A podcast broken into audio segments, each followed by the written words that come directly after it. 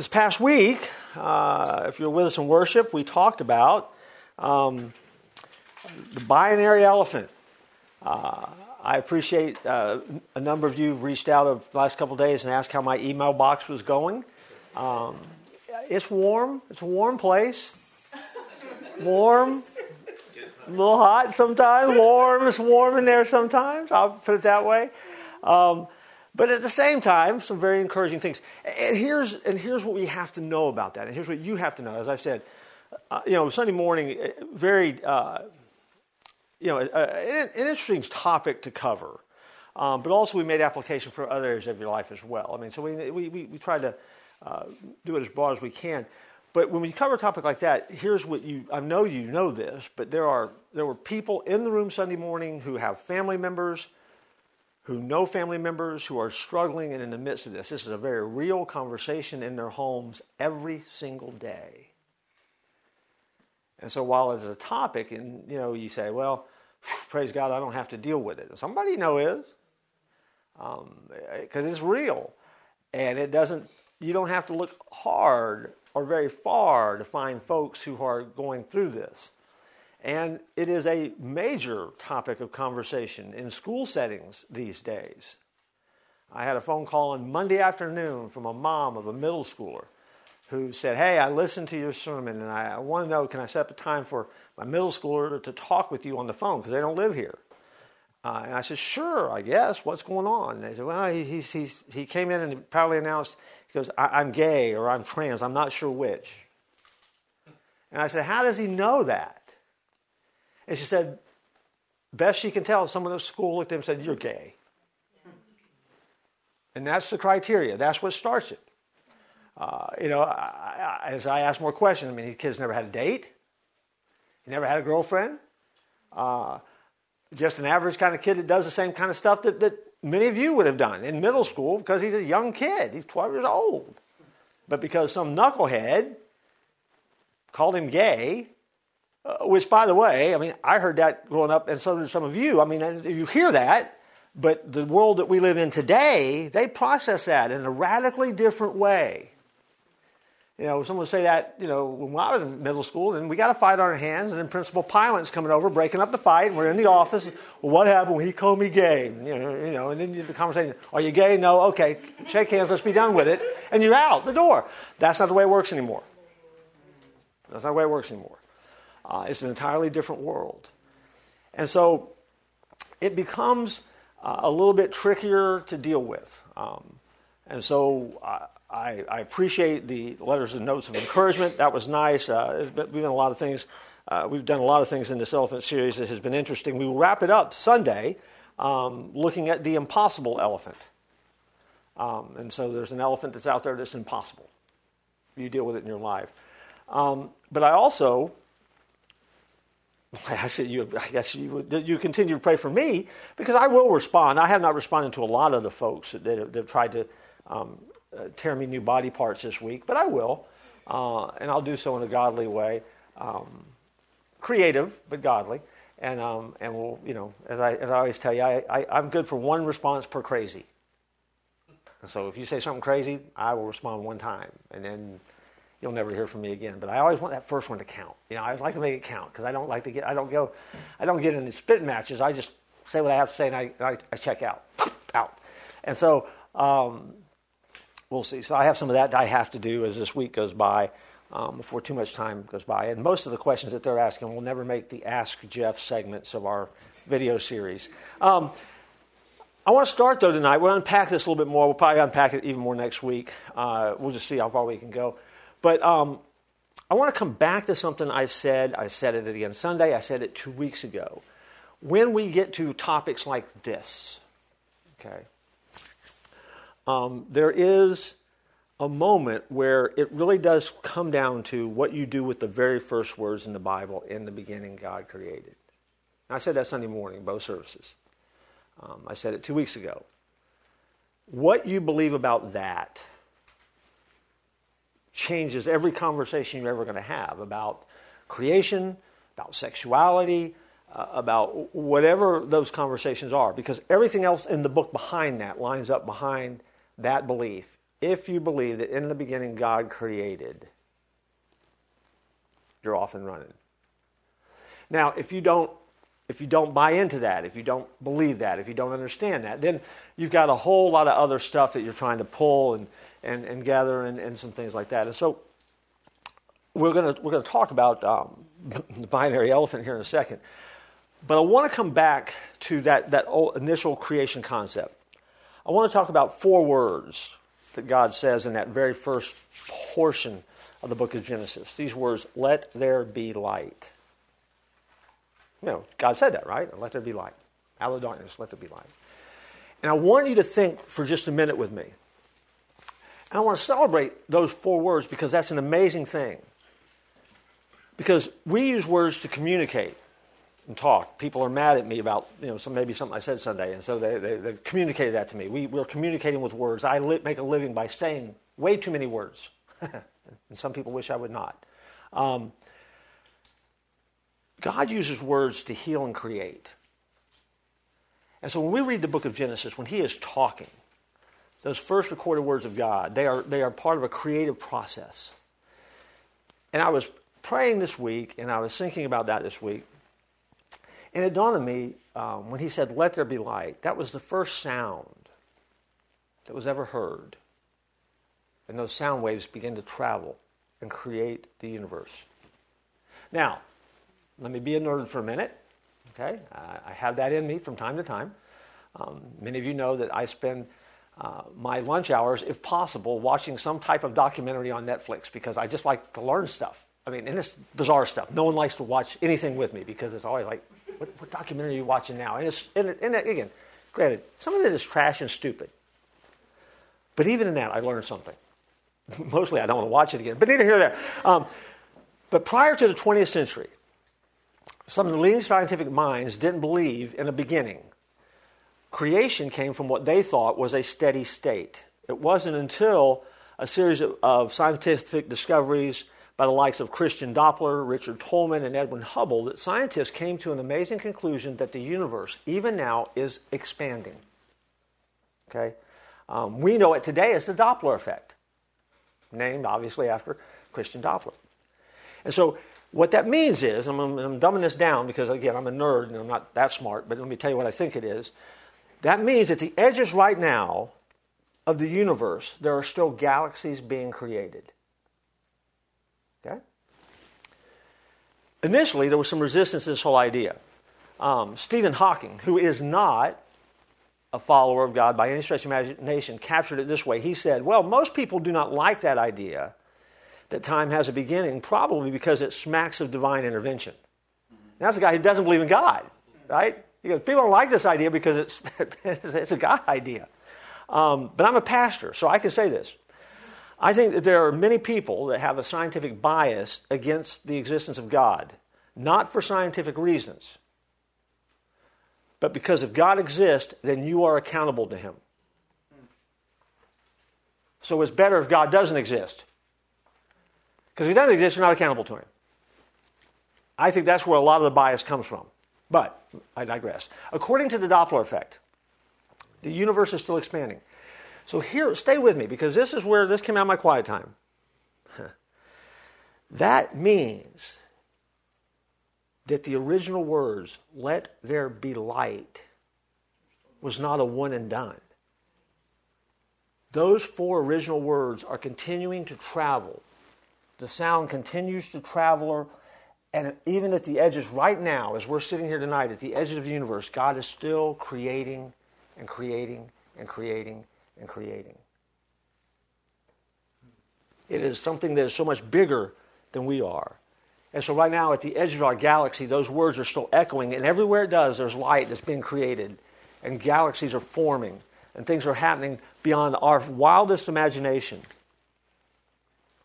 And so the four words that he said at the dawn of our creation are still creating galaxies and universes. And to me, that is absolutely awesome. I mean, that is the bigness of God, right? Um, there are people who would say, I've never heard the voice of God. And I would agree. Maybe you haven't, but you've seen his voice. Everything you look at is an echo of a creator who said, Let there be light. So don't let anybody tell you, I'm buying the God stuff. I, you know, you know, you're, you're coming at it from a faith perspective. Uh, one of my emails this week said, you know, you're coming at everything from this faith perspective. I don't believe in that. Well, that's their problem, right? I mean, if you don't believe in a God and you can't see the Creator, then of course you're not going to know. Then, you know, then we're not able to have a conversation about the same thing. So forget about the science for a minute. Um, we live in a world where if you're in a classroom and they're making the assumption that we exist by random chance, if that really is true, then every child, every teenager who hears that is nothing but a cosmic accident. See, if there's not a master creator, if there's not a master designer, then every child in every class that's hearing about anything, about their life, about their world, their conclusion can only be, because it's the only place they can go, that they are a nothing but a cosmic accident. And we, in a society and a culture, believe that there's no ramifications for that. That's stupid. See, we have lost our minds because we have to connect the dots because our kids and teenagers are depressed. Suicide rates are nuts. We take away the moral compass and we want to, we want, we want to dare suggest that, hey, there's no God and you're just a cosmic accident. Well, what else are kids going to do? Where else do they go? Where do they go to find answers? Uh, the hopelessness that is there, we are perpetuating as a society because we have taken away and stripped away everything that they have that they can hang hope on. And so when I said Sunday morning, you're not an accident. We're created by a God who knows everything about us. If He's big enough to know the number of hairs on your head, He's got a perfect plan for your life. And if we're created by Him, and His creation is still happening, then we have a lot to hold on to. We have a lot to look forward to. But what you do with those first four words, a few words in the Bible, have everything to do with what happens. And so when we start talking about the binary elephant here, I, got, I got news for you. I mean, we've gotten here because the culture has managed to do what it's been trying to do. It's pushing God out of the marketplace. That's that. There's no other. There's no other explanation for that. I mean, we can't sit here and honestly think that there's not a price to pay for that kind of thought process. You push God out of the marketplace. You push God out of the arena. You push God out of the conversation. You know, I have stood before you before and said, much to the chagrin of some, what makes us exceptional as Americans is our Judeo Christian background. America is exceptional because of our roots. You take that away, and we're not exceptional anymore. Because left on our devices, our culture is not that hot. Because people aren't that good at what they do. But when we build on that Judeo Christian foundation, then all of a sudden we are exceptional and we have something to offer the world. And so, our kids then, let's, let's get back to the binary stuff. Our kids are growing up at a different time. Okay? Um, let me give you a couple examples.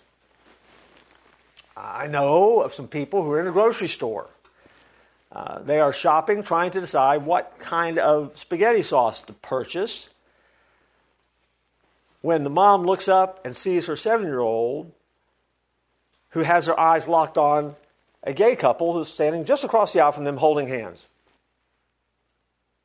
And mama knows in that moment there's a question that's coming, and she's going to have to answer that question just a little bit later.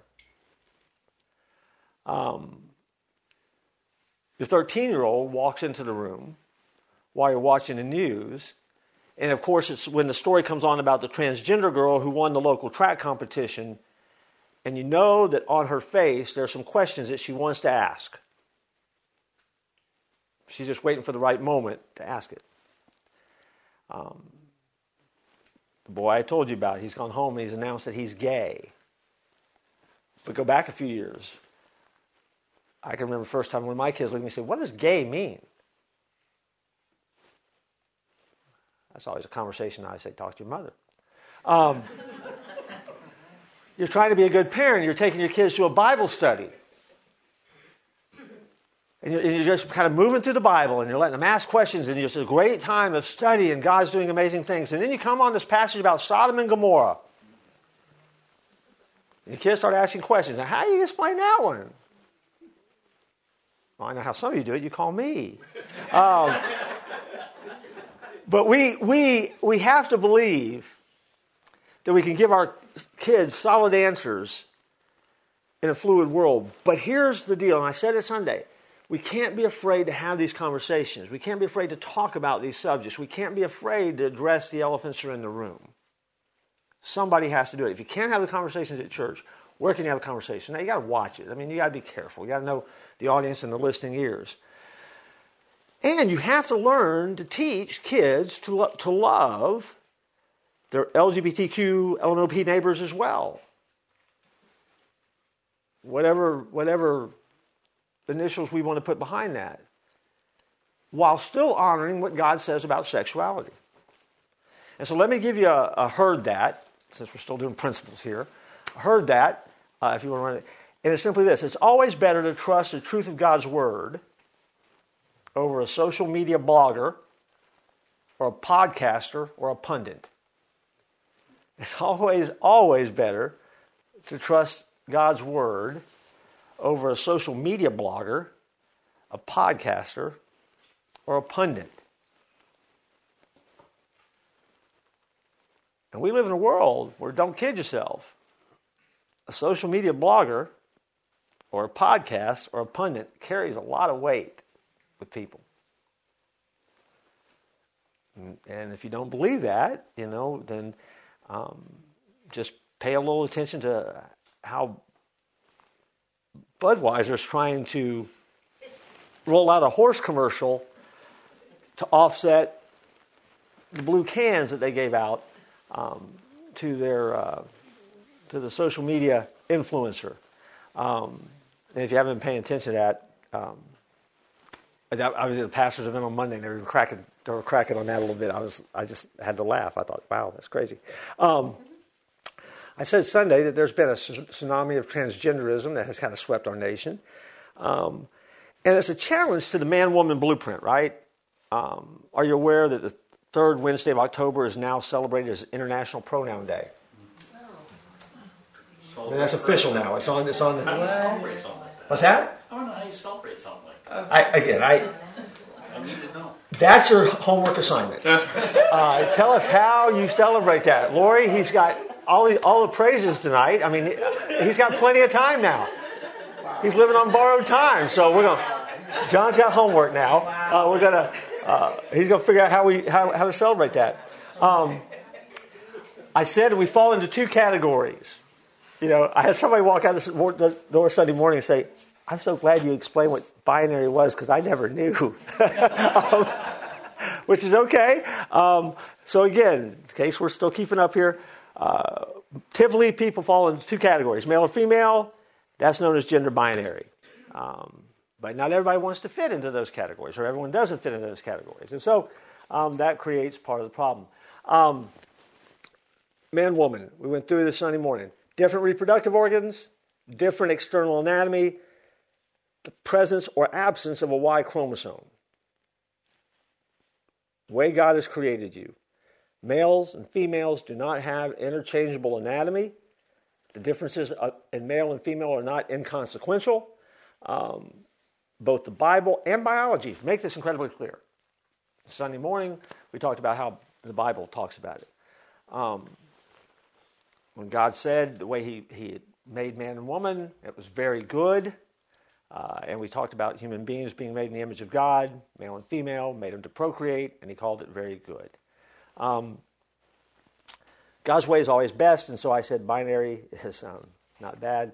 Binary is beautiful. I have someone who is non binary that disagrees with that, and they've sent me a long letter about that. Um, and I actually know them, which was interesting as well.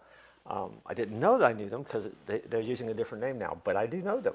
Um, and so um, I'll get to that eventually. Um, someone asked this question this week. Um, this came in. Uh, and they wrote, said, Jeff, I read in Deuteronomy 22 5, a woman shall not wear a man's garment, nor shall a man put on a woman's cloak, for whoever does these things, it is an abomination to your Lord your God. Does that mean the Bible doesn't like drag queens? And I said, Well, um, I think that God's not happy when we blur our gender identity. I said, that passage actually is not specifically talking about drag queens, but it's talking about men dressing as women, um, women dressing as men with the intent to deceive. And so that's the, the practical application of that passage because I got news. Because, well, I'm not going to tell you this, but you, if you haven't read them lately, go to Deuteronomy 23 and read the first part of that chapter. Yeah. That, that's just uh, that is eye opening. And so, if you're taking your kids through a Bible study and you don't want to deal with that at the moment, skip Deuteronomy. Uh, enough said. I know some of you will go home right away and look at that, or you're going to check right away and see what he's what is he talking about. I, I will leave that to you to discover, and you can read it and wince. Um, what's that? I was about to go home and throw away a pair of sneakers. um,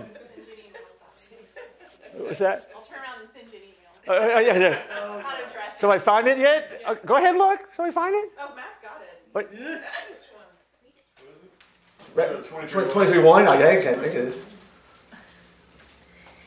No one who has been Emas- emasculated by Emasculated. emasculated by crushing or cutting.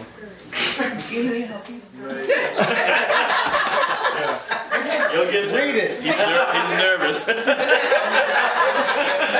It's going to go horribly south here. Just, yeah, yeah. yeah, you, well, you prefaced it by saying it was messed up. So. Oh, yeah, oh, yeah. No doubt about it, yeah. No one who has been emasculated by crushing or cutting may enter the assembly of the Lord. Oh, yours is so much Now, worse. take that and find a New Living Translation of that or a New English translation of that. message version. No one, it's ESV, no one whose testicles are crushed or whose male organ is cut off shall enter the assembly of the Lord. Welcome to the book of Deuteronomy. Holy mackerel. Now, if you want to take your kids to a devotional time with that, uh, feel free to do so. My advice to you, though, as your pastor who loves you, is don't wait till you send them to youth ministry and ask Richard that question. That's what I would do. Uh, I, would, I, would, I, would, I, would, I would kick it up to student ministry and let go with that. So, but as that specific question from Deuteronomy 22 comes in, you know, that's where they're coming back. And obviously, I mean, you know, you, you about the drag queen story hours and things like that. Um, but take your Bibles um, and go. Unless you're four, five, or six, and you're in the dramatic play area, and you're a boy and you're dressing up in a ballerina costume. It does not mean. No, that's what I said. No, I know. It's just parents that are allowing four, five, and six years of year old children. Mm-hmm. And it's bugged me all day that go on social media saying my child is transgender. First of all, No. their brains have not fully developed yet to make that decision. No, no, no, and that's and that's the thing, right? I mean, that's where, and again, that was my response back to the Deuteronomy passage, right? This, the intent is to deceive. That's what the Bible's talking about there. You can't use that as your biblical pretext for that. Um, it does prove that you know most parents, and most parents in the room will know this, that we, you know, we were when your children were young and they were first born, you weren't smart enough to have children. Okay, you just weren't. You're still not. What did you say? Okay, yeah, yeah. Oh, well, I agree. I'm, I'm, I'm, I, I can give you that testimony too. I'm still not smart enough either. But I mean, so so we do we do some dumb things, but we are now and now let's bring it back to this illustration up. So now we've got the cultural crud that is creeping over into um, every moment where everything becomes a flashpoint, right? Uh, and so a little boy that's running around the house and he's trying on mama's shoes because he's just playing, you know. Okay, uh, you know, I mean, I, I'm sure I did that as a little kid at some point, and I'm sure my dad had something to say about that. Now I don't remember that, um, but I'm sure that, that must have happened at some point. Um, I know my mom had a pair of roller skates that I stole and was skating around in her ro- roller skates, and I was trying to color color the white roller skates because they're women's roller skates with a black marker. because I want them to look like boy skates, but neither here nor there. But she has skates, and so yeah, and they fit, so I wore them. You know, I mean, I remember those kinds of moments, but we've allowed a lot of things to kind of get away from us because you're absolutely right. Your statement is right. I mean, there's uh, children at that age, they don't, they don't know enough uh, to be even thinking along these lines unless we've opened the door to tell them. Exactly. And they're too of the parents are too afraid that they're going to ruin their psyche. So we'll just tell them what this is and bring them into this. And that Richard and I was trying to have the conversation Sunday, and I didn't bite it, but Sarah did. Um, it's just um, their fe- the parents are feeding the terminology to their Oh, children. yeah, sure, sure. At four and five, do you think they know what tra- what trans? I can't even say it. Transgender means? Heck no. Uh-huh. Someone has, and Tommy and I talked about it. Somebody has told them that. Do you know what it means yet? Tommy, you know what it means? It's an automobile, isn't it? Yeah, I think it is. Yeah.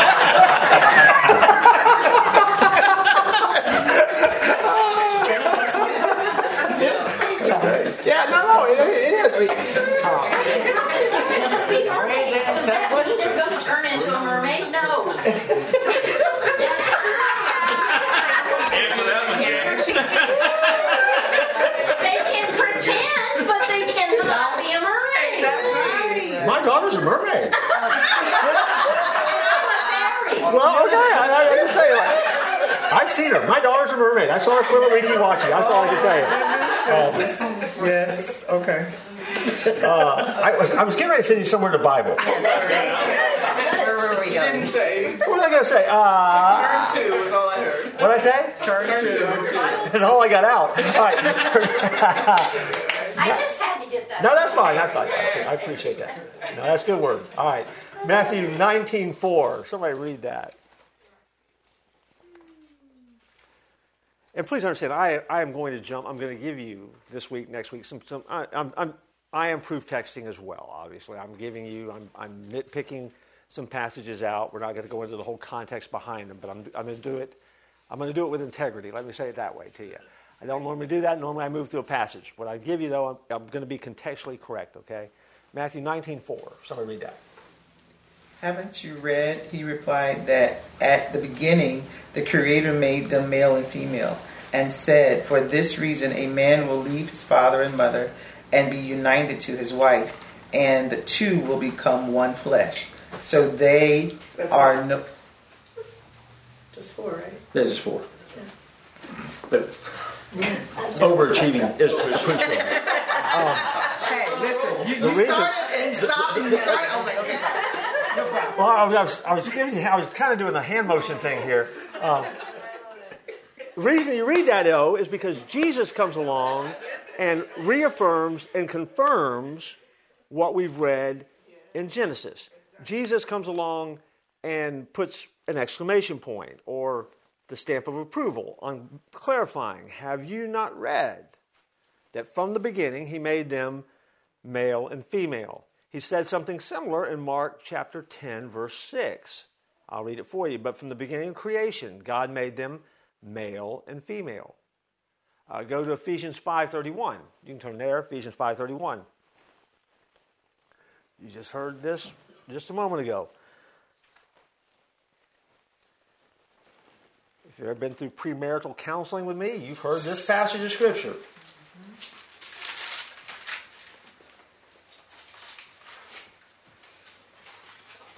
Ephesians 5.31. For this reason, a man will leave his father and mother and be joined to his wife, and the two will become one flesh. There, there is something about the amazing design of God where He knew what He was doing when He made us. And although we don't have the conversation often in church, but sexuality really is part of God's design, and God did very well. The Bible says God looked and saw it was very good. And again, there is, I mean, in church circles, this obviously is not a topic that's talked about a whole lot, but I mean, this matters. This is important. And the thing is, because it's not talked about a whole lot, we've left it at times to the culture to communicate the message. And whatever message of the day is being communicated, that's the one that rolls with it. And here's why, right? I mean, if you're a parent, you know this to be true. You can tell your children something over and over and over again. But if they have a friend that tells them, or they hear it at school somewhere, or they hear it from a buddy, that person is a rocket scientist. And you're dumber than a post, right? I mean, I, I, and, and any kid, well, but go back to when you were growing up, though. We ran the same tracks, right? I mean, we, we, we did exactly the same thing. That's how we learned. And then we, you know, then usually mom and dad were trying to correct it somehow. And, and so that's the way we grew up, though. So, so when your kids do that, by the way, right? Okay, yeah, good. Take it um, so, so we do that, by the way. Um, that's normal. That's really very normal. That's a normal part of development. And your kids need to have friends and they need to have people they can bounce stuff off of. Now, again, we live in a world of social media and where friends are not really friends, but they're Facebook friends or they're, you know, I mean, they, they, it, it gets a little bit cloudy, but hopefully your kids have a group of friends um, that they can bounce things off of, and they will bounce those things off of. And you, as a parent, then come along and you worry about who your children are running around with, what are they hearing, and you're going to try to fix and clean up the messes. That's parenting. And that's normal parenting, by the way. Doesn't mean you're a bad parent. This is normal parenting, and that's good. Uh, and it's good that your kids will discover things. It's good that they will ask questions. It's good that they have a peer group that they can gather information from. That is healthy. They have to learn to interact that way with real people, not fake people. Real people. They have to learn to interact. And then your job as a parent is to clean it up. You clean the mess up. And it's nothing to be fearful of. Those are good conversations to have. Some of the greatest days of your life will be those days when your kids ask you those questions and you think, oh my gosh, I can't believe they asked me that. But as you wade into the answer, let me tell you something that happens. It's very cool. God shows up. If you're a God follower, God shows up. In a very supernatural way, all of a sudden you begin saying things as a parent and you find out, gosh, I'm a lot smarter than I thought. Where did that come from? no, you're not smarter, but that was God. God shows up and God gives you the answers that you need, and God gives you the places to go for the resources to answer. So you don't need to be fearful of it. Okay? I want to affirm you if you got kids, if you got young kids, they're going to ask questions. That's okay. Let them ask the questions. There are people around you that will support you in this. There are resources to be had, but also you know enough to answer the initial questions. You know enough to wade into these conversations. Don't be afraid of it. The worst mistake you will make is not having these conversations. Matter of fact, I think that's sin, by the way. You have to be willing to have these conversations. And they're not necessarily easy, and they're not necessarily comfortable. Um, but you know how you can communicate with your kid best. You know what to say to your kid. You're a child, and you will speak the same language. You know the language that your child understands. And so don't be afraid to do that.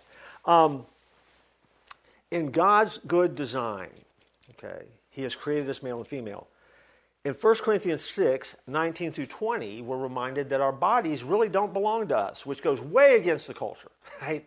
It says, Or do you not know that your body is a temple of the Holy Spirit within you, whom you have from God? You are not your own. You were bought with a price, so glorify God in your body. Now, if you haven't underlined that in your Bible, in the culture that we live in, you need to. Because that goes back to what I said that seemed to get a little bit of reaction Sunday among people when I said, you know, the problem is when we start, when people start trying to play God, they get upset when you tell them that they can't be. And I said that in some form in both services on Sunday. I've been quoted a couple times on that, which is interesting and not correctly, by the way, sometimes. But there. But when people decide they want to play God, they hate being told that they're not allowed to do that. Well, here's why. Because the moment, the moment that you understand who you are in relationship to God, the moment that you've given your life to Christ, you have to come to grips with the fact that your body is not your own. The Holy Spirit has moved in, and God says, I bought you with a price. You have to glorify God with your body. So that anything else that happens in for our kids and for our life and for what we're trying to do is we're trying to teach them how to glorify God with their bodies, and that includes their sexuality. And, and that's, not, and that's not tough to say, and it's not tough to understand, but it's certainly not what the culture wants them to know. Okay? Um, and so let me give you a couple things real fast here. We'll start going, going fast, and then we'll come back to this next week. Um, so, specifically about transgenderism. Um, when we disparage the physical human body that God has designed and in whose image it's made, um, we are downplaying and rejecting God's design for us. So, as we're doing what I suggested Sunday that Adam didn't do, he didn't look back at God and said, God, you did it wrong. God, you made me wrong. God, can you change this? Because when God says it's very, very good and God has done the creating, then what He has done is the way it's supposed to be. And it's not yours and it's not mine to say, well, you know, God, you must have screwed it up. Because if we go back to the beginning and we don't believe that God did the creating, then okay, all bets are off. The regulator's off. Then you do whatever you want. But if you believe that God is the original creator and He has made you the way that you are, then that is who you're supposed to be. And that becomes the point that you build from. Um, if you're going to play God with your sexuality, you'll play God with everything else. Because there, there, there's, there's nothing that's out of bounds. Because you haven't bought into the idea that in the beginning God. So transgenderism is not biblical. I know you know that. Um, I said that it comes from a couple of different places. One, it comes from um, some confusion. Okay, it comes from um, what I called uh, wellness. Um, I'll say it a little bit differently here. Uh, mental health, some ticks, chinks in the armor, um, some inability to look at things and see them, think, see them, see them from a sane perspective, um, or it comes from pure evil. But those are your three choices. It doesn't come from God. It's not godly behavior. Now, it's sin. So, um, let me tell you why. One, is contrary to God's design for humanity. Genesis 1 tells us that, right? I mean, it's just doesn't, it's not the way that God created us. Two, it opposes God's design for you and I as individuals. Psalm 139 reminds us of that, right? We are fearfully, we're wonderfully made. Also, 1 Corinthians chapter 7 talks about that as well. Um, it leaves people confused. It's confused, confusing. And here's the deal God's not a God of confusion. Anything but. God doesn't operate in confusion. 1 Corinthians 14 33 reminds us of that. God doesn't create you to be confused. That's not a part of His design. And so He has not done that to you, although some people will say that. Um, Romans 13 14 says, um, reminds us that when you choose transgenderism, what you're doing is you're trying to gratify the desires of your flesh, as Romans will say it. But it's your own desires at that point that you're trying to satisfy. Um, Fifth, it exchanges God's glory for man's glory. You can play God. You can decide who you want to be. You can decide what you want to be, and you can decide how you want to get there. Um, Romans 1.24, it dishonors the body that God gave you. And basically, you look back at God and said, You did it wrong. I'll do it better. And those are the attempts that are made. Um, Romans 1.25 also. Of course, Romans 1 is an interesting passage to read the whole thing about this. But um, it is self serving, it's not what you want, it's self worshiping. This was what I need. This will make me happy. This will make this will be what I need uh, to do, and it's a narcissistic. I mean, it. it again, it, it's all about you. And we step into that arena and we think that God's going to honor it, and that's not the way it works. And matter of fact, it's not natural; it's dishonorable. Romans 1, 26 and 27. It, it, the Romans 1, Romans 1, 22 through 27 really do speak to all those things I just listed for you. Um, but we live in a world, and so let's we're going to spend two minutes. You guys got to get out of here, and we'll pick up next week. Um, man, there's, there's so much there's so much confusion about even the terms. I said Sunday morning very quickly that the terms are fluid, right? They they change so quickly, and you're not sure anymore when you're talking to somebody when they say something what exactly they mean. Gender uh, has always been used as a synonym for one's biological sex, but that term has been hijacked by gender theorists. Um, now we have what's known as the gender spectrum.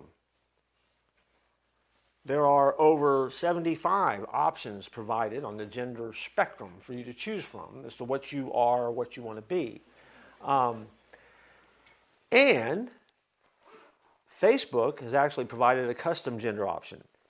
I quote, if you do not identify with one of the pre populated list of gender identities, you are able to add your own. And they all have a flag. Yes, they do. Uh, it is it's common to hear someone say that a doctor assigned their gender at birth. That is a lie. That's not true. The doctor simply identified what God determined your gender to be. That's true. Okay. Um, gender identity is a common phrase. It has to do with one's sense of who they feel themselves to be. Um, now, it's important to remember to be human is to be male or female. And so, if you're taking notes, we'll end with this one. your sex is your gender, and your gender is your sex. Period. It has nothing to do with what you might feel. Because your gender and your sex is written into the DNA of nearly every cell in your body. And you don't undo that. Okay? So, we're out of time. We'll come back next week. We'll finish talking about the binary elephant. Um, I'm sure we'll get through it next time, and then we'll, we'll wrap up and clean up uh, with stuff that we say about the impossible elephant on Sunday morning. If you have any great questions, feel free to email them to me. I'll eventually get to them. Let's pray. And Oh, also, just so you know, too, one of the things that, that came out in a conversation with a with a dad who came by to talk about this specifically. Um, you know, while while we while I covered it on Sunday morning, okay, uh, as a pastor, and we talked about it, you know, in the context of worship, we're talking about it again tonight. But you already know well enough that you know after next after next week the elephant series is over, and we're off on, running on something else. Our topics change. We're going in a different direction. Um, there is a field of study out there in the Christian community right now where this is all they do. I got a letter from a guy at Southeastern Baptist Theological Seminary saying, Hey, I listened to your sermon this past Sunday. I want you to know I've written a book on this subject, and i am going to send you the book because it, you know you might want it as a resource. And I'm telling me, I'm like, dude, I'm not going to read that book, but I appreciate you sending it. I, I'm, I mean, I appreciate the gift. I'm not going to read that book because you know I'll deal with this with you if you have an issue and going on in your home and stuff like that. Um, so when I'm reading stuff to you, if it looks like I'm in my notes a lot, it, you know, this this is not my field of study. I, I got the spiritual part down. I got the biblical stuff down for you. Um, but even at that, when I say terms are fluid, I mean they they probably have changed since we started this whole conversation, you know, 20 minutes ago. So I mean, so understand that too. So you know, I, I'm I I can be a resource, and I can be helpful, and I might be useful but I might not. So let's pray, uh, and uh, we'll see what happens. God, uh, thank you that we can have these conversations here. Um, gosh, it's church, it's family. It's us trying to get it right in a world that seems like it wants to get it wrong. Help us to do that and be that and, and, and do the best we possibly can. Um, we pray in Jesus' name. Amen. All right, go get your children.